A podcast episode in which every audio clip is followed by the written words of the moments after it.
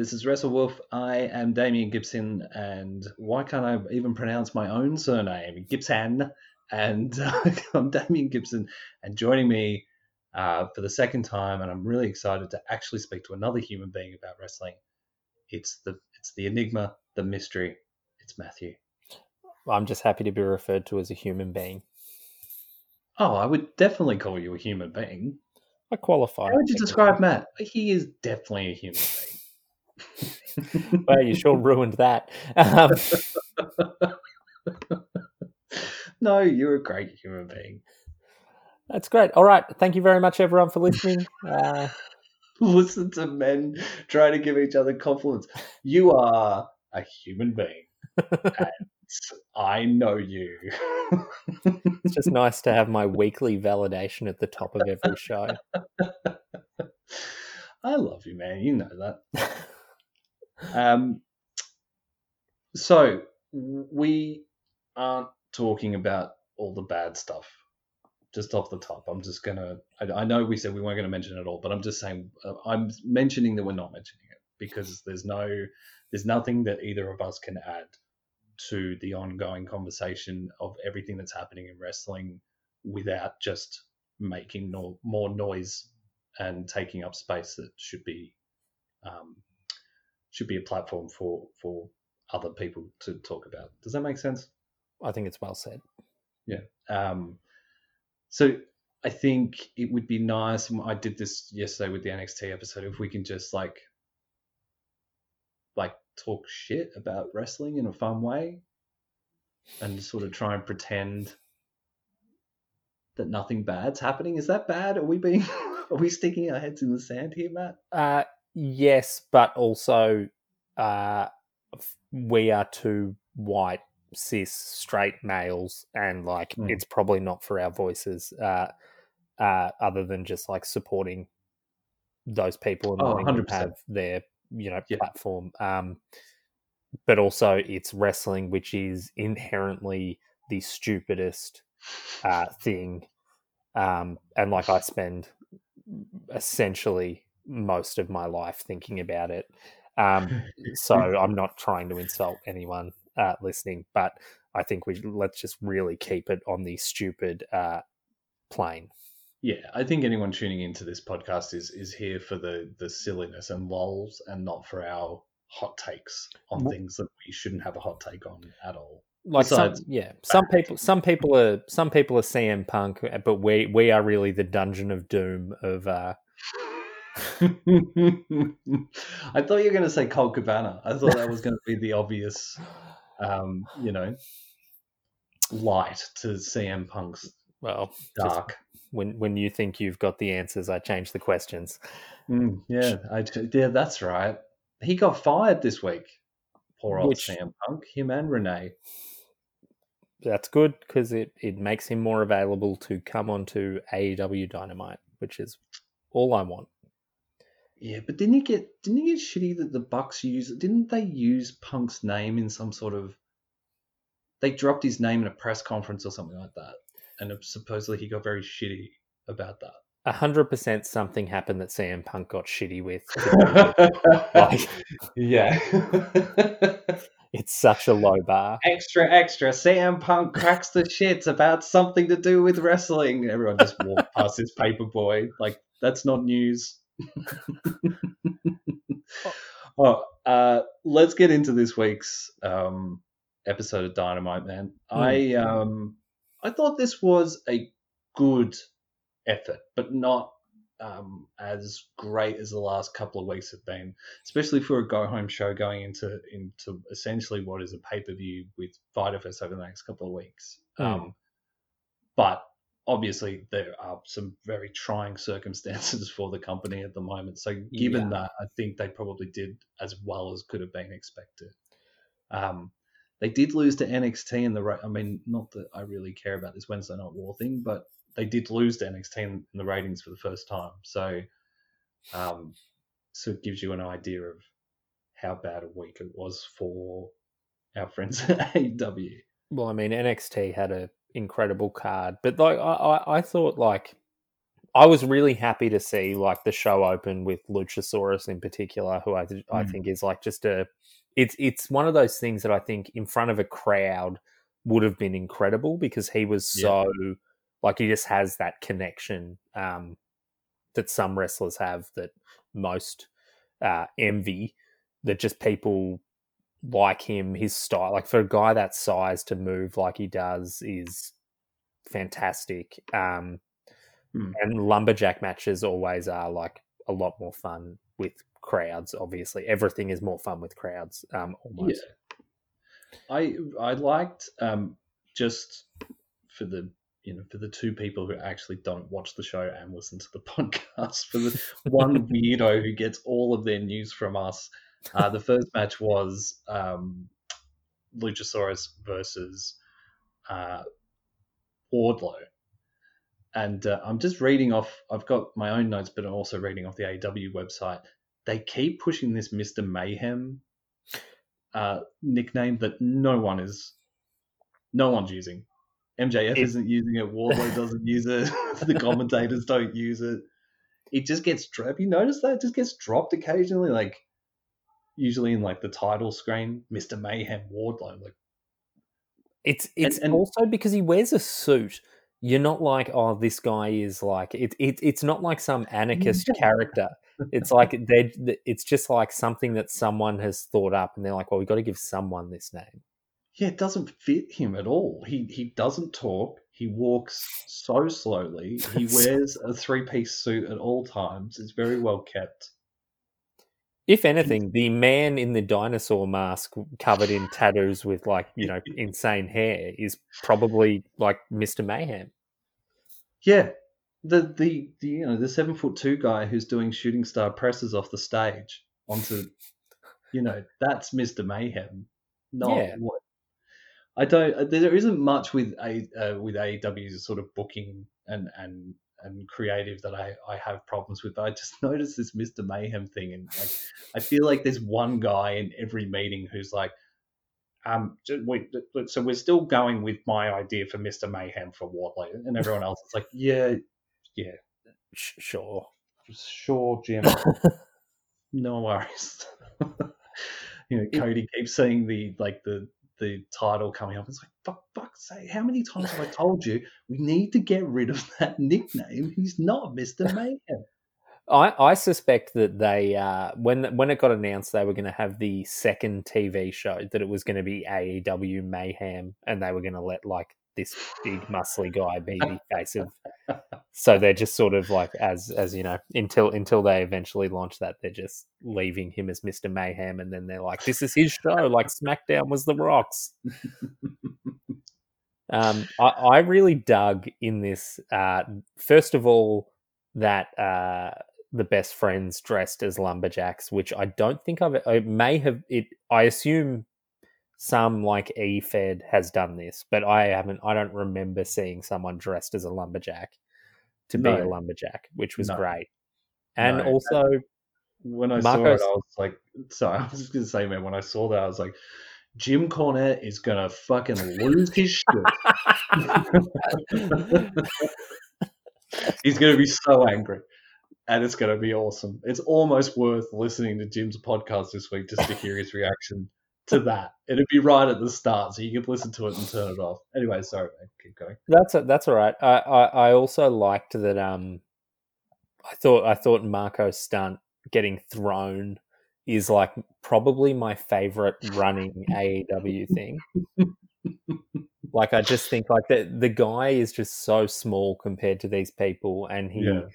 Like it, it's it's like this sort of self fulfilling thing where like I I feel like it's like when when Camus said that like Sisyphus is pushing the rock up the the hill and the rock gets to the top and then the, the boulder it's, it's more than a rock and then the mm. bowl he Sisyphus has to watch the boulder fall to the bottom of the hill and then push it back up again but like Camus said that there was just a moment where uh, as that as that boulder hit the top of the hill that Sisyphus must have felt satisfied, which made his life worthwhile. I feel like there's a moment as Marko Stunt's jumping on someone's back before he's like thrown like a rag doll and and you know killed yeah. for the week like kenny from south park that he just feels like you know, this is all worth it. This is his like his myth of Sisyphus, Albert Camus moment. is that a stretch? no, I get it. We'll see. We'll see what the audience thinks. yeah, don't don't check the tweets. Um, I was going to say that I just when you brought up uh, Marko Stunt as Kenny, I feel like if he, I thought you wanted to talk more about Camus. I thought that was when you said when when you brought up. I was like, I thought, like Damian, we can't just keep talking about Camus. Why not? It's a Camus podcast. People have already tuned. It's just like I don't know who that is. Is that a wrestler? People are going on the uh, you know AEW wiki right now and stuff. Never heard of Camus. A Camus wrestler a wrestler called Camus who is an existentialist. I mean, it's almost Orange Cassidy, actually. You can sort of imagine just like three guys with skivvies and berets and like cigarette hot, just like sitting there in the ring. The existentialist. Like oh my god, it's the existentialist. They're doing nothing. Uh, coming up at Fyter Fest, FTR versus the Existentialists. This is going to be a huge amount of nothing. I think we've actually just found, as as you know, people that might be physically past our prime, depending on what that prime may have been. For me, it was it was not particularly. Uh, that this this may be our gimmick. We we may have just broken into the scene. Yeah, but that means that you are going to take bumps. That's all you're doing. You don't get you're because at some point a, a, good wrestler has to come in and hurt you, right? Because you're not going to be faces yes. as the existentialists, are you? You you you have to be here, especially in the states. Especially if you come out and start philosophizing, and you know, people are going to be like, "Boo! Shut the fuck up! Get on with it. We're not here to listen to you moan." Which is how the listeners of this must be feeling. yeah, exactly. Um, so ultimately, this uh, this match was really good. Um, it wasn't necessarily technically great, but it was it was fun. Uh, and the MJF sort of Jungle Boy rivalry was kept going through this match yeah. as well. Um, and with MJF causing a distraction for Wardlow to win, but I think he could have had a like, you know, the Schmaltz finish here was fine uh, because mm. it helped carry on a storyline. But you could have quite easily have had a, you know, a, a, a, clean win here for Wardlow, and I would have been quite happy with that as well because I'd like to see more of these guys going at it, which we did. Yeah, we got an announcement that MJF and Wardlow are going up against um, the I was about to say Jurassic Park, the Jurassic uh, Jurassic Express, right? I'm completely that's it. Second guessing myself.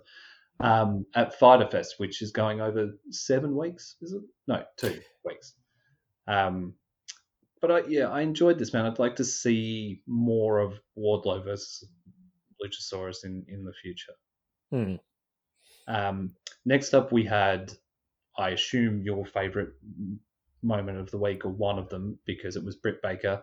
Um, she is still sending messages to Tony Schiavone, but this week she's got herself a little glass case um, to protect herself. Um, I think she mentioned at some point that it's bulletproof glass. Oh no, soundproof glass. It was soundproof glass. She couldn't hear any of you um, when Big Swole appeared and was like, "I'm going to kill you," and she's like, "I can't hear you. I can't hear what you're saying." Um, I think it's like it is just act, like actively spectacular. I think it's so funny. Mm. It's exactly it's, it's what I wanted for the week. She's um she'd have to be she'd have to be close to one of the, the to the most over wrestler in any promotion on earth. Mm. Like you know, New Japan started up, and you know um, you've got guys like Sanada and, and that there who are moving up, but um, just wanted to drop in a little New Japan reference so the marks knew that I know, you know. Um, but uh, she is you. Anyone talking about AEW is like Britt Baker is the best thing on here, and and mm. that's including uh, you know a segment later on that I really enjoyed that had Jer- Chris Jericho, maybe the greatest of all time, mm. especially with promos and things like that, and Orange Cassidy, who everybody loves. But you could, yeah, very much I think, make the the argument that Britt Baker is the hottest talent in wrestling at the moment, and she can't even wrestle. Well, that's what I, I, I think. Like when Becky Lynch really hit, and she got you know hit in the face, and like there was that incredible image of her, um, and like she she was really great, but they just like they they they WWE'd it where she had to like say weird dumb shit and like wink at the camera and like sell t-shirts whereas like Britt Baker is just being really like actually funny and actually being funny in wrestling is one of the rarest things. Yeah, and when it happens, you're so. I mean, Jericho is a, a god at it. Mm. And, uh, you know, The Rock was good at it, and um, Stone Cold underrated, I think. You know, yeah, Kurt Angle, Kurt Angle underrated as well. You know, Jericho and Edge. I mean, you get people. Jericho, I said Jericho again. Christian and Edge, um, and Jericho and Chris Jericho, Jericho. and Jericho, and uh, you know, you could make an argument for Jericho. um, but uh, yeah, I really. I, I know we, we said this on the last episode, but I can't I cannot get over the transformation in 12 months from where has it even been 12 months dynamite it hasn't right no i don't um, think so so the seven or eight nine months whatever it's been you know that that that first month like even us i remember having conversations of like who the fuck is britt baker? You know why why are they pushing her so hard? She's awful. Oh yeah. She was awful. Yeah a dentist ugh you know like uh um and yeah now like she she's getting big swole i mean i want to see this big swole Britt Baker match so bad and it's not going to happen for months mm. um and i suppose the the upside of that is we get to see more promos from Britt Baker but um you know, I also want to see a continuation of the storyline. And and she's managed to I mean, Big Swole's great, but she's managed to essentially get Big Swole over in two episodes. Yeah, pretty much. Without and wrestling she, a match. and she's essentially like instead of playing like this hero who it's like, isn't this great? She went to dental school. She's playing uh, Steve Martin in Little Shop of Horrors, but also a conspiracy theorist. Like, there's yeah. Given the times, a conspiracy theorist heel is very good very timely. Oh, for sure, especially with AEW. I feel like if you were a hmm. conspiracy theorist um, in WWE, you'd, you'd be the face and triple champion. You'd have all the belts. Yeah, yeah. and, uh, I'm going to get some heat from that. Um, so next up we had uh, Hikaru Shida uh, versus Red Velvet um, who I haven't seen before, but did a perfectly good job of getting the absolute shit squashed out of them. Um, and then Shida essentially, we had a, a we called a WCW brawl, but I was listening to one of our competitors and they were saying it was a very WWE brawl. Um, so I don't know who's right there. We were. Yeah, I feel like this was a WCW. Like the squash match lasted what, what, like sixteen seconds? I loved it. I like. I don't think like they don't do women's squash match matches that often in mm. any promotion. Partially because they're, you know, usually they give sort of a you know one little chunk and they don't want to get criticized for it, and that's the only reason why they're having women's matches. Um, mm. That's my hot take. Um, yeah, right. Despite the fact that they're over and they're really good, like I think that there's a lot of cynicism in why places like WWE do them. But um, I just I thought it was sick to see Shida just like be unstoppable, um, be really smart, and well, then it's up with her character as well, right? Her character is meant to be, you know, the Japanese strong style, blah blah blah blah blah, all that kind of stuff. She's the best mm. women's striker in the world. Mm.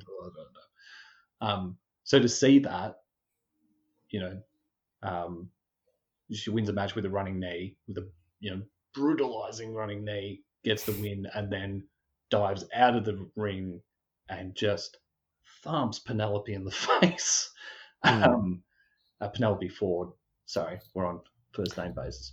Uh, and also knocks out Kip Sabian as well for good measure, just to show that like it doesn't matter if you're a man or a woman, I'll put you on your ass if you get if you get in my way. So I did really I liked I liked the second bit that seemed to get a bit of criticism. Um, mm. But I, I liked that Kip Sabian lost the like bit of his glasses and like he's the kind of character that can get punched by a sort sort of smaller woman mm. and not lose anything. Like it actually sort of adds a little bit to his. You know, it, it sort of makes sense that mm. that someone like Shida would not give a crap about punching Kip Sabian. Yeah, it's um he can do that sort of cartoonish like wet bandits, you know, mm. Home Alone type thing where it's like, oh, um, but yeah, and it, like it, it puts Shida over. It it you know, I think it, it builds towards their match at Fyter Fest. And we all know that Penelope Ford is not going to win that belt, but no. I heard some criticism during the week that it actually took heat out of the good work that they had done previously with Ford and um, uh, Hikaru, but I don't, I don't know. I don't think that happened this week. I was quite, I was quite cool with this, even though it was the WCW All In Brawl. Yeah, I, I thought it, I liked it. I, I, I liked it. Um, yeah. I thought it was. I thought both this. I thought the whole sort of start of the show was was quite strong. Yeah, yeah. Um, and then we got to the next part of the uh, the next part, which was um, you know reading on AEW's website here. There, uh, the exact words are highlights from the Fyter Fest press conference um, airing on TNT uh, that aired on TNT uh, with the American Nightmare Cody. Now, highlights, I think, is a strong word. um,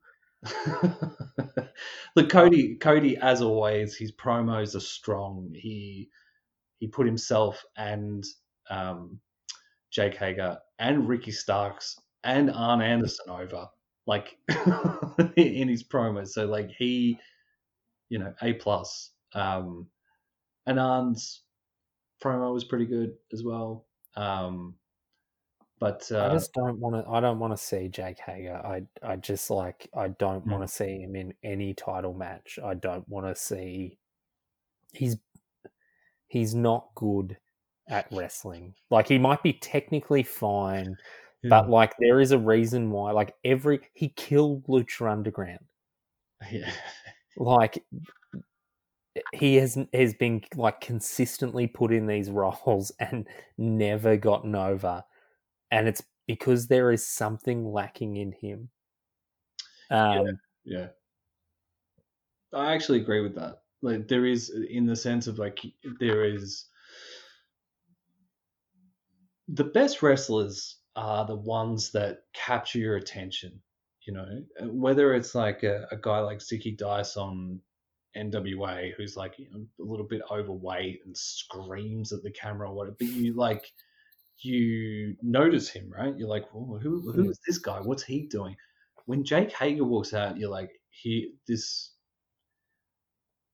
this is just a dude, and he doesn't help himself either with his presentation. Or anything, you know, wearing like I know that's kind of meant to be his gimmick in AEW, like the polo shirts and all that kind of thing, but being boring's not a gimmick. No, it's... no. He said I, from you know, the, it seemed within the industry, it seems like he. But I, I've heard that he is relatively okay, like guy, you know. But it just, um, yeah, the character. Yeah, you're right. It's just it's boring, and and and I didn't understand why. What I mean, why wasn't what happened in the previous segment the ending to this? You know, I just can't. Like, there, there are uh, there an all in brawl when there was like fifteen people there. like that would have made a thousand times more sense to me than. I I think if if you were to going to pick up like who are the two wrestlers like bringing bringing someone completely new or established or whatever and you're like, we need two people to get this guy over, you would pick pretty much almost every time uh, Cody Rhodes and Chris Jericho, and they haven't been able to get him over. Yeah, yeah, you're right. Yeah. And so, like, maybe it's anyway. I don't want to. I don't want to talk about this anymore. no one does. No one wants to listen to this. Just... no, um, it was bad. It was so bland. The ending, they just walked off. What? Anyway, um, he put his fist near his head. Is I hated it so much. Uh, but his wife threw water on Cody, so you know. And then uh, uh, the one thing I did find funny in it actually is how worked up Dustin got about was, yeah. about Cody having water thrown in his face. You get your wife off the stage right now, right now. Like, oh, Dustin, relax, mate. Like, what? What? That's the thing that you get upset about out of everything that has happened, like to you and your family since this show has started. That's the most I've seen you upset. You know. um, oh, and the fact that QT Marshall got a girlfriend. They're the two things that you've been really oh. upset about. Is me too. Yeah, sorry, man. Anyway, let's move on to the next uh, segment slash um, match. There's a bit going on in this, so bear with me. We had a a tag team match. Um, uh, Brodie Lee and Colt Cabana versus I think my new favorite tag team, uh, Joey Janela and Sonny Kiss. Yeah, it was they're they're really good. Like they're together, they make like a lot of sense. And they're I don't know if you watch Dark. Um, I tried. I, did, I didn't get to see all of it this week, but I'm I'm actually trying to make consider effort to watch more of it. They had a match on that, and they were excellent. And I thought they were excellent in this match as well. Yeah, I love their. I mentioned on the, the last time that we spoke um, on the podcast that how much I really enjoyed their promos. The side kind of like synthwave drive, you know, like the movie Drive vibe to their mm. to their um, promos, and you know fits in with the sort of '80s aesthetic that they've got. But the the promo that they had this week, where they is it like a Lamborghini or something that they're driving around in? I don't really know cars, but it's obviously a very expensive sort of sports car that they're driving around in. Um, and that whole scene felt like a dream to me. Mm. You know, like there's a bunch of rough dudes at the service station who want to rough up Sonny Kiss because they seem to think that you know he'd be an easy target. They want to take his car off him, and then he, I, I really liked the agency that they didn't because I, I, expected Joey Janela to come out for the save, right? And then mm. Sonny Kiss just beat him up, you know. and then Joey Janela came out and like used some of his shopping to finish them off, but really it was Sonny Kiss that that did everything in that in that um, promo. And I really, I really liked that, and they seem mm. to work really well as a tag team as well. Like they're both really good wrestlers.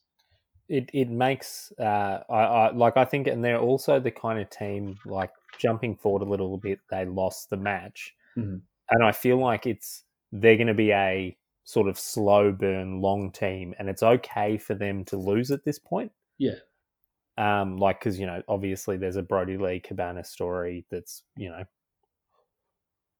needs to be advanced, if not, you know, just by the fact that the average age is significantly higher for those two. Yeah.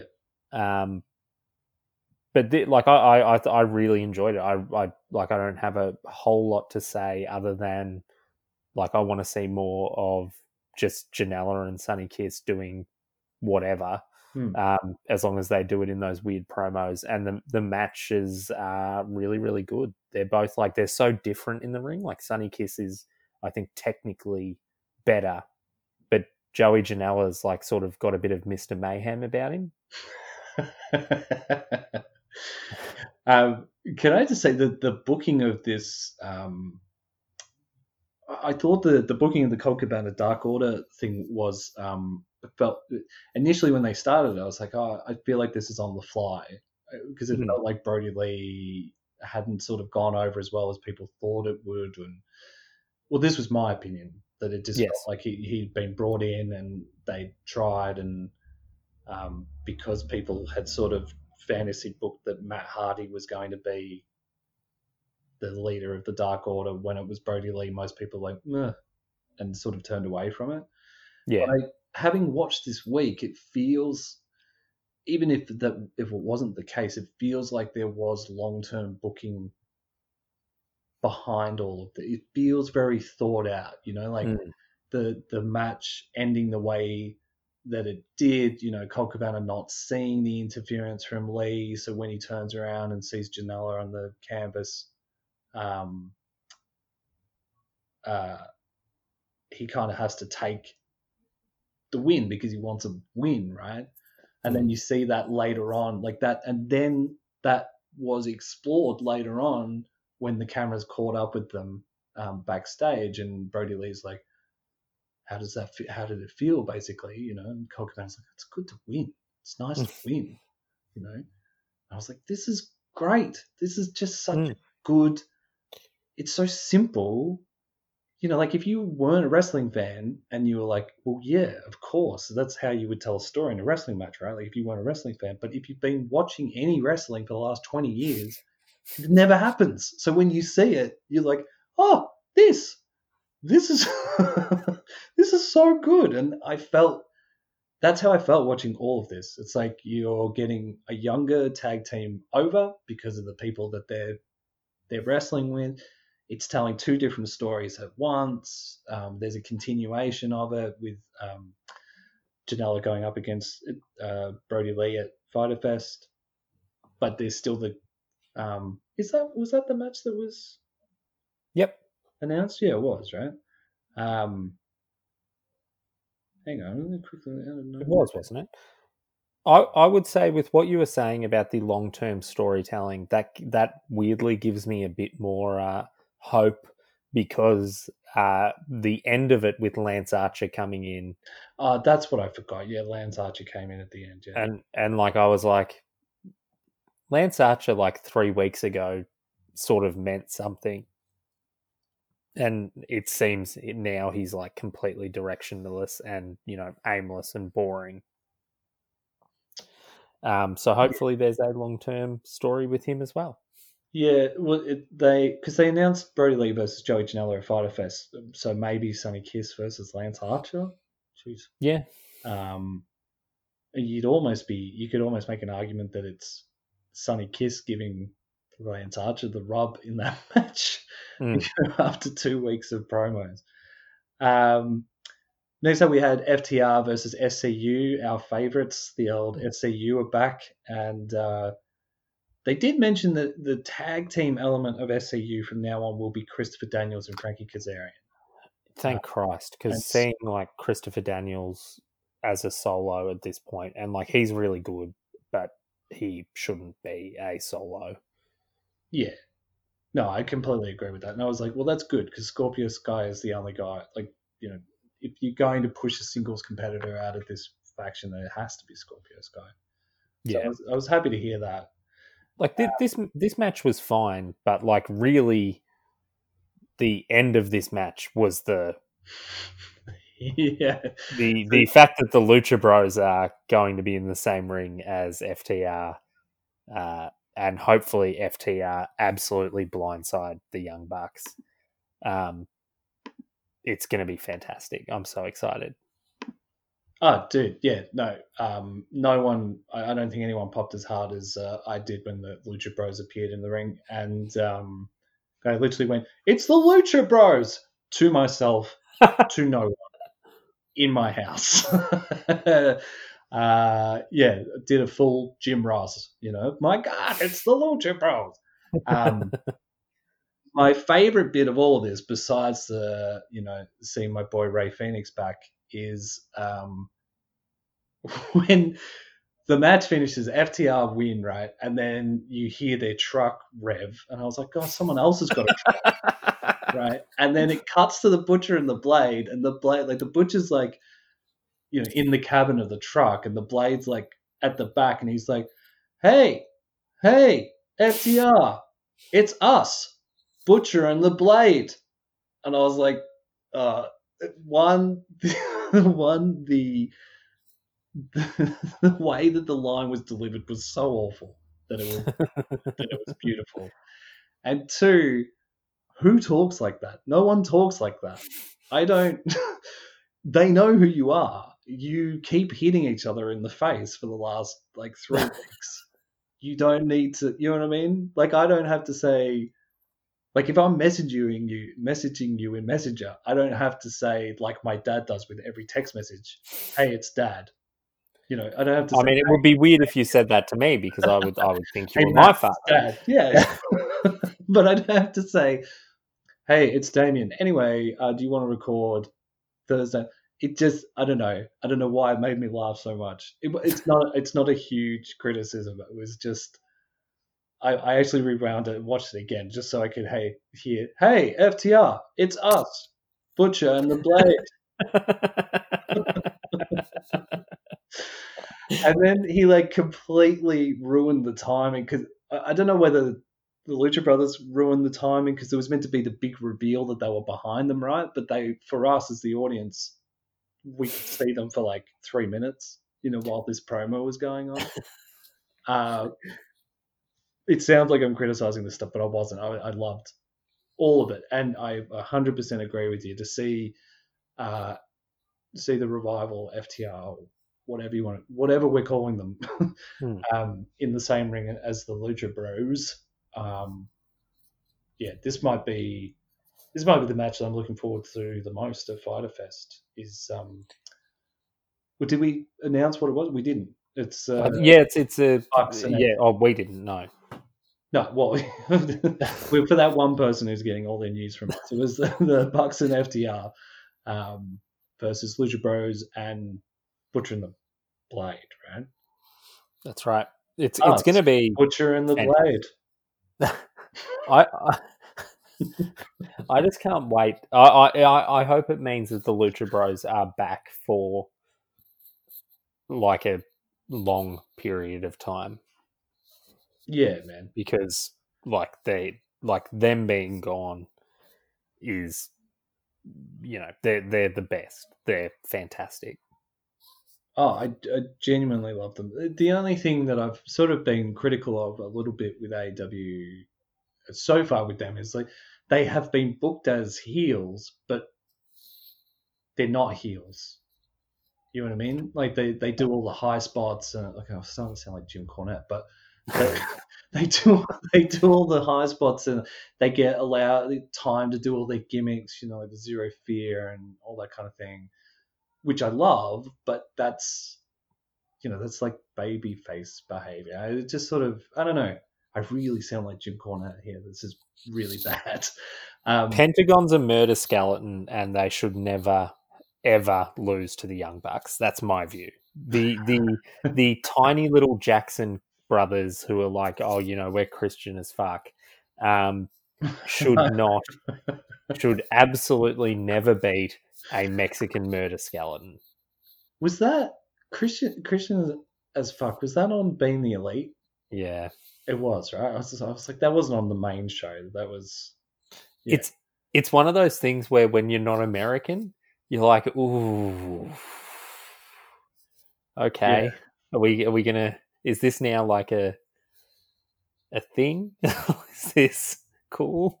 It's just another. It's just another reason for me to turn the Bucks heel immediately.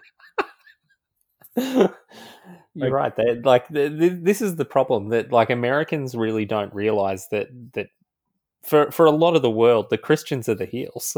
um, yeah, you're the bad guys. You know, like they've got the, they've got their you know framed picture of George Powell behind them. They you know that's that's that's scurrilous. Um, the uh, was it the um, Mitchell and Webb? Like, are we the baddies? no, it, yeah, we're not. But we, our hat has a skull and crossbones on it. You sure we're not the baddies? Um. Uh, so we've just lost all of our American listeners in a two and a half minute segment. So yeah, we'll see if we'll get them back. Oh, fingers, fingers crossed. Anyway, that match is going to be amazing, and we were only sort of half joking then about um, hmm. Christian AF. And yes. um... there's only actually one thing I'm more excited for than seeing the Lucha Bros in action again. Um, mm. And I'm about to uh, transition because it's seeing Brian Cage win the World Heavyweight Championship from Jon Moxley. Yeah. Um, well, is I know we didn't we weren't going to mention stuff, but is Mox going to be there? if uh, it's in two weeks, if it's in two weeks, he can be there. Yeah, I hope so because I need to see him lose in three minutes to Brian Cage. All right, Taz, relax. Which we didn't mention earlier, but the like Taz breaking down why Brian Cage is so great is confrontingly similar to my thought process, but like a bit smarter. yeah, we've got two Tazes running around just at any minute saying, and that is why Jon Moxley is going to lose at Fyter Fest. Uh, all the all the like Conrad Thompson podcasts where like they always make fun of Vince McMahon for like being a body guy and all this kind of stuff. And I'm like, yeah, what an idiot. And then like like Brian Cage is like seems to have like hit something in my brain. Yeah. That, that's just like it's firing on all cylinders. This man is incredible. I can't wait to see him as world champion. Yeah, when you see that old phrenology book, Vitalogy, that Pearl Jam like uh, based their their album on, um, mm. there's a section called the Vince McMahon section. And it's you see a big muscly man and you're like, that's such good shit. You know, that's that, like I see Wardlow and I'm like, eh, whatever. But for some reason, I don't know. I don't know if it's the sideburns. I feel like it might be the sideburns. he uh, he's all neck. Usually with mm. those guys, it's like there's no neck, but he has like seven necks that go down to his shoulders. Um, I I see Brian Cage and I'm like, I want to see you wrestle all the time, and I never want to know your opinion on anything serious. Because yeah. like I know it's bad. Like you can tell that it's bad. You're treating him how uh, a mobster treats his girlfriend in Scorsese movies. You know what I mean? It's He's like, my Gumar. That's that's exactly right. don't mm, sweet lips. Don't don't talk. okay, just wrestle. you know, I'm not here. I'm not here for your opinions. Just wrestle. All right, let's get back in the ring. he is absolutely my Gumar. Um, the Lucha Bros might be my Carmela Soprano and Brian Cage is my is my well, I mean, I, there's there's no there's no standout Gumar for Tony Soprano. Um, I'm watching The Sopranos, by the way, just just so other people getting that fire. Want to watch it. Yeah, um, it's very good. um, just as a hot take, The Sopranos, oh, good show. It? Sopranos, yeah, pretty good. Mm, okay, you may never have heard of it. It's good. Um, uh, the, um, I just like Taz is incredible though as well. Yeah, that, that's actually exactly what I was gonna say. Is he?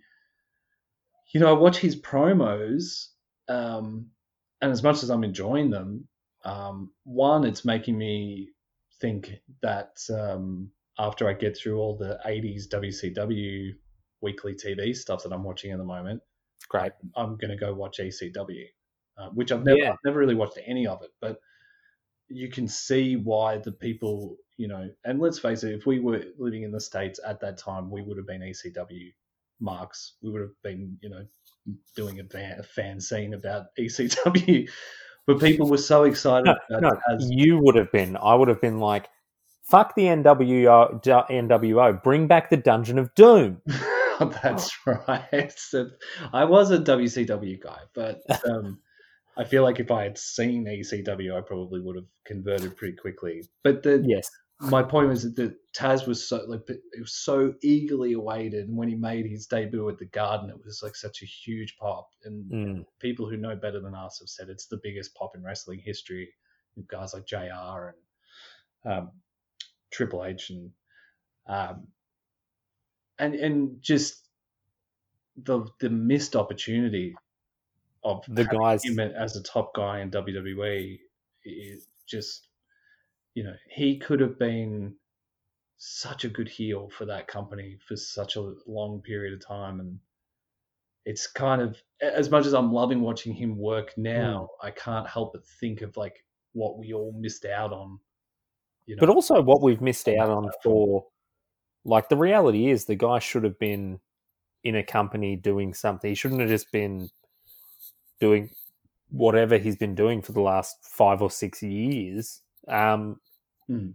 he's got like he's incredible. Yeah. Um, and like AEW are really, really good at using those older guys. Um, like Taz obviously came at a really bad time, and I imagine if he came in now, he would be NXT champion, then WWE champion. Um, but they're really good at using the old, like you know, Jake the Snake, Arn Anderson. Um, obviously, different generation, but uh, not Billy Gunn, but I guess Billy Gunn technically. Um, yeah, but using these people to you put talk over about Billy Gunn like you and he have a program together. Like you genuinely, you're like you turn into MJF when Billy Gunn gets mentioned. we have a personal issue, and the personal issue is that he's a piece of shit, um, which is rough. But anyway, this I, I, I this match was like fine and whatever, but like Taz is out of control, like firing on all cylinders, great, and I can't wait to see uh, Jon Moxley just get absolutely destroyed. Um, well, we'll see. I don't think there's any hope in hell uh, that your boy is going to beat Jon Moxley. But um, as I've said, I don't actually really have a dog in the fight. I'm, I'm quite interested to see who, you know, how they tell that story. Um, but I also think it is probably time for Jon to. Well, he hasn't really had it for that long, but he doesn't need it. yeah, he yeah. Yeah, He's I don't, I still- don't, I don't want to say it because every time Bruce Pritchard says, I get really angry about belts not meaning anything and blah blah blah. But um, yeah, you're probably right. He probably, out of all the people in the world right now, he he, he probably doesn't need a belt. He can Um, go back to you know hot dog carts and whatever else. Like fuck him. I'm just saying it's been a very, very, very, very, very long time since Jon Moxley cut the promo where he was like in some, uh, I think it was CZW, like holding the thing, holding the championship, being like, you know, I'm now the target for the first time, and you're like, wow, this guy's incredible. It's just, it's, it's, it's been a bit of time that he's coasted off being the guy from CZW who's the best guy in CZW. we all know that you want to see Brian Cage win the belt. All right, you don't have to go so hard on, poor old Mox, who's just doing his best, man. He's doing It his is a- Stone Cold impersonation, and he's and he's carrying AEW on his back. It's certainly a rough week to go at Jon Moxley. Yeah, for no reason. yeah. And I imagine this will this will hurt him. And I like I hope that he takes this as a uh, wake up call. Uh, all everything in this podcast is kayfabe as well, by the way. So we are actually part of the AEW universe, uh, as you'll see when Jon Moxley gets his hands on puny little mystery Matt and breaks him in half. uh, next up, we had uh, Broken Matt Hardy versus um, AKA Damascus, uh, accompanied by Neo One, the drone, uh, versus uh, Santana, who was out there with his boy Ortiz. Um, I don't want to be harsh towards this match and everything that happened in it, but I was pretty meh with everything here, man. And um, I'm actually really care about this Yeah, like right. at all. right. Yeah, same. I, Um, and I feel quite guilty saying that because we everyone knows. If you don't look it up, um, why Santana was in this match, but uh, Hmm. um, but also like they send Santana out with with Ortiz. Like why not use the fact that they've got like Matt Hardy doesn't need to win. Like I like No. and it's just like they just no sold everything. Like they could have used the two on one advantage and at least like given a young, less established person. I don't know. I, I thought it was just like pretty boring. I don't need to see Matt Hardy single matches uh, in 2020. Yeah, I know on the last podcast you were kind of joking when you were like, I don't need to see Matt um, unless it's pay per view, and then he does a weird Matt Hardy match and then Yeah. goes away again. Um, but I think that's actually probably right. You know, it's probably, and I feel I, I feel bad sort of um, saying this about Matt Hardy because I feel like his whole career everyone's just shat on him. you mm. know, um, when he's been amazing and keeps reinventing himself and and um, you know, I think he, like he's incredible, right? You know, but yeah. um, but it, it that not having watched Impact or TNA or whatever it was called when he was doing the broken gimmick then weekly, mm. it is something that can get. I'm finding a bit repetitive. I I I, th- I just think it's like at this point of his career, like, did is Matt Hardy now? You're like, whoa, he's a real threat. Like, well, that's from I, the story. I yeah, yeah, you're right. Yeah, like uh, you could just you could have the there's no need for him to be in a match like this. He can do his setup with promos and then do the big cinematic matches. Like he just it, it just doesn't need to happen. Yeah, and and also like you know you can see even though it hasn't uh, been a huge problem so far, the restrict the restriction in movement with his body yeah doesn't help. It doesn't sell the match. You know, and you you have a guy um, uh, like Santana, you know, bumping all over the place for him, and yeah, just I mean, what do you do considering what's happened? But yeah, I think you're right. You could have easily just had Santana win. Um, but as we've said in the past, man, there's times you know we look at stuff like this this week and we're like, this makes no sense. I don't understand why any of this is hmm. happening. I mean, I know Private Party came out and there was a bit of a to and fro between those two tag teams, so maybe that's the next storyline for both. You know, for Santana and Ortiz and Private Party to have a program, and that could be really good. That could be really good. Yep. Um, with Matt Hardy as sort of the wily old manager type thing for Private Party, mm. which seems to be what they're, and I, I would be into that. Um, but it yeah. just felt a bit laborious to have to go through this to get there when it could have been quite easily done in like a segment out the back or something. Mm. Agreed.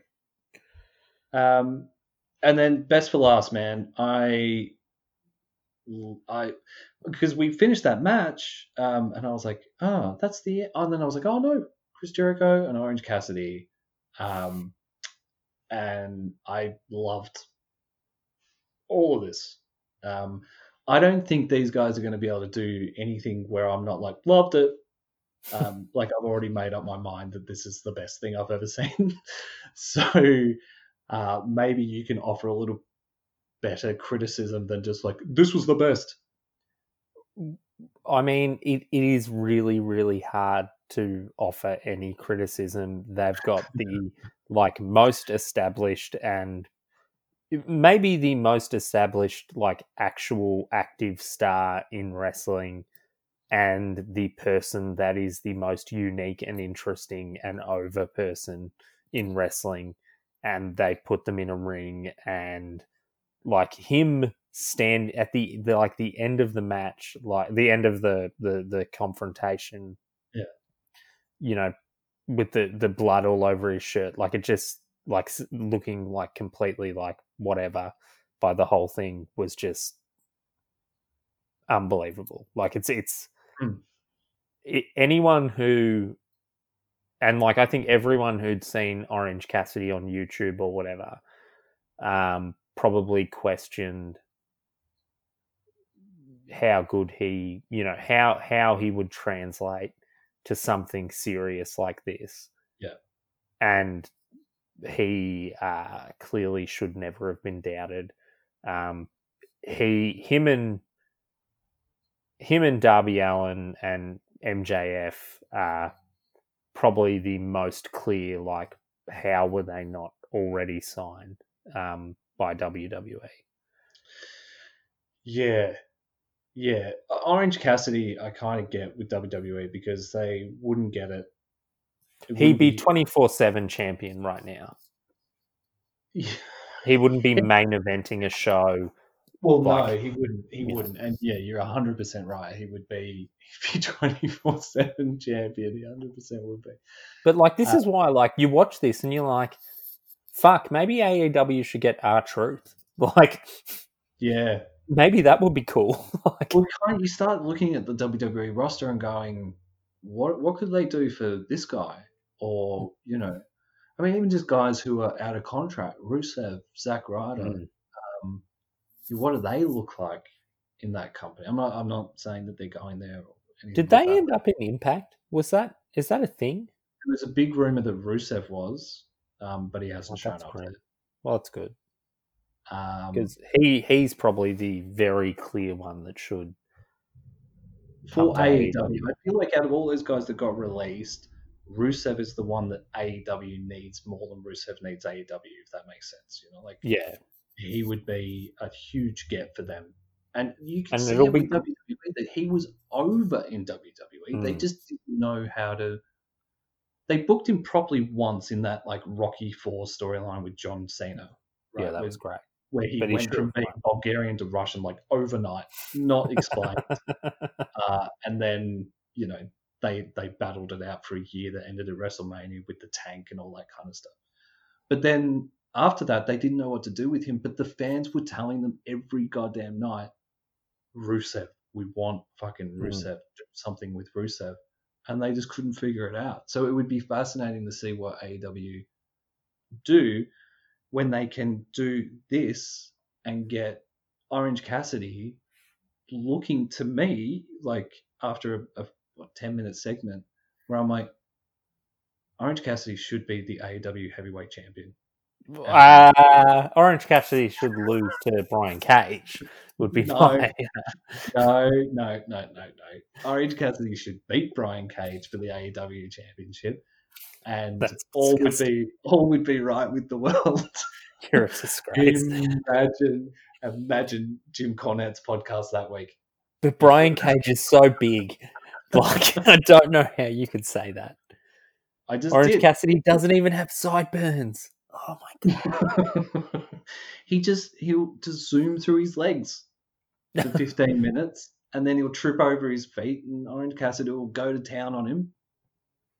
But and this then, is yeah, like best friends will come in and help out somehow and they I, win I, they win the tag team belts, Orange Cassidy wins the heavyweight championship and then they've got all the gold, baby. I've been reading this Nitro book um and in the like the Nitro book is is spectacular. Um, yeah, it's called Nitro. Yeah. Um, and and they talk a lot about when the outsiders came about how unique and different it was, and how mm. it wasn't like wrestling, and yeah. wasn't like how wrestling was at that point. Yeah.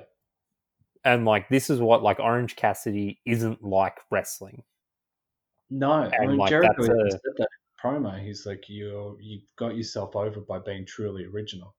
Mm. Um, and, and, again, it's that thing that you pointed out recently about Jericho as well, of like managing to be a be the biggest heel in the company, but still get people over at the same time.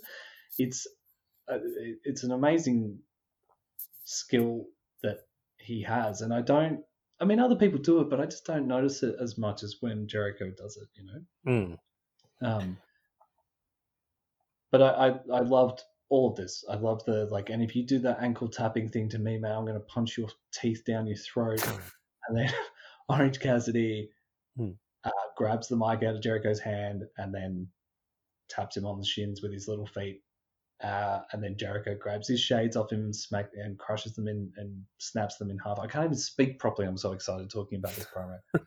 um, and yeah, then you know, I love I love it when Orange Cassidy turns into like turbo orange, you know, mm. like when he when he goes from 0 to a 100 and all of a sudden he's wrestling properly. I just love it so much. It's so weird and dumb and awesome and it's everything that I love about pro wrestling that if someone who wasn't into wrestling walked into the room, they would be like, "What the fuck is going on? Oh, this is ridiculous!" But they wouldn't be able to look away and they'd end up sitting down on the couch next to you and watching the whole segment, and by the end of it, going, "That guy's pretty cool." You know, that's I love that's you know I love that about wrestling when that happens, and I th- feel like that's you know that's Orange Cassidy, and and he's working with Jericho, man, who is just even though I've had some issues with Jericho in the past, the past year or so with you know his social media and stuff, um, he every Wednesday he's still besides Britt Baker and Orange Cassidy, he's he's the other main attraction on the show. I think. Mm. Yeah, I think that's right, and like I think. uh you know the the match with PAC was probably or was probably better than technically this match will be just because you know PAC is PAC. yeah. uh, but it'll just be like i i, I think uh, he will be massive once this is over. Orange cassidy. Yeah. Sorry pronouns pal. Pronouns pal. Uh, yeah definitely. Uh, uh, that that's the main thing that I—I really wanted to say about this um, promo is that he did not look out of place being a main event player player. You know, um, hmm. he you know because even when I remembered that the promo was happening, I was like, oh, this is this is a big night for Orange Cassidy. You know, main event like. Even though it's a promo, it's still closing the show out. Like, this is huge for him. Like, I hope it goes. Like, I was genuinely like a dad or something in the audience. Like, oh god, I hope it goes well. hope it goes well because I wanted to be a main event guy. Um, this, you know what? I think I've just worked out who my replacement is for CM Punk. It might be Orange Cassidy. I think this is my new favorite. This is my new dude, man. uh, a, but I can't I mean, wait to see. Obviously, better choices, uh, but that's a you know like Brian Cage, obviously. Um, but you know, if you if you think Orange Cassidy's is you know whatever, that's as, as Orange Cassidy would say. Yeah, whatever, man. I just like I'm a real uh, you know uh, Gen X slacker guy, so I just get Orange Cassidy. you know what I mean? I'm just like whatever. And it's like he, a real a real millennial. I'm like whatever, you know he does have like there is a like a very like clear stream of like like Orange Cassidy, High Fidelity, uh, the movie soundtrack to singles. Um, which I think contains "Drown" by the Smashing Pumpkins, which is probably their like one of their most uh, underrated songs. That whole um, soundtrack is actually all pretty good much like Orange Cassidy. um, well, I think on that note, singles and Orange Cassidy that probably sums up our the way that we go about our business better than anything else. We've gone from uh, Camus to um, Soundgarden in the space of an hour, and I think that probably sums up our collective I feel like we, uh, experience when it comes to wrestling we need to have a like current affairs end show, like you know, Piano Man do a sum up of the of the week in wrestling. That's that's really where I want to be. Uh, yeah, and the and we hate him like sits on front line. It's like oh, and it's um, D- dangerous Dave with the week in wrestling. You know? He's done it again. Oh god, he's done it again. Anyway, guys, see you next week. Like, seriously, fuck are we going to get Dangerous Dave off? Oh, we're still on air. and it's a podcast and I edit it, but I still leave it in there. Um, all right, man. Look, we should wrap it up there because um, I, I people preferred the longer format and us talking shit. I told you that would be the case, and we got more downloads for that last episode that you're on than any other episode that we've done. So the people have spoken. They like you and not me, and we need um, we need to do more of this. Excellent. All right. Well, we'll uh, we can we can confirm that next week we will spend another hour talking about Camus. Excellent. And we'll get to Sartre. We'll go to we'll go to De Beauvoir. We'll we'll really get across it. Mm, I'm, I'm reading some uh, Fitzgerald at the moment as well. Uh, maybe Oh, the beat poets, maybe some beat poets we can get in there as well. Talk about how problematic they are, even though they were, you know, the work was written in the 50s.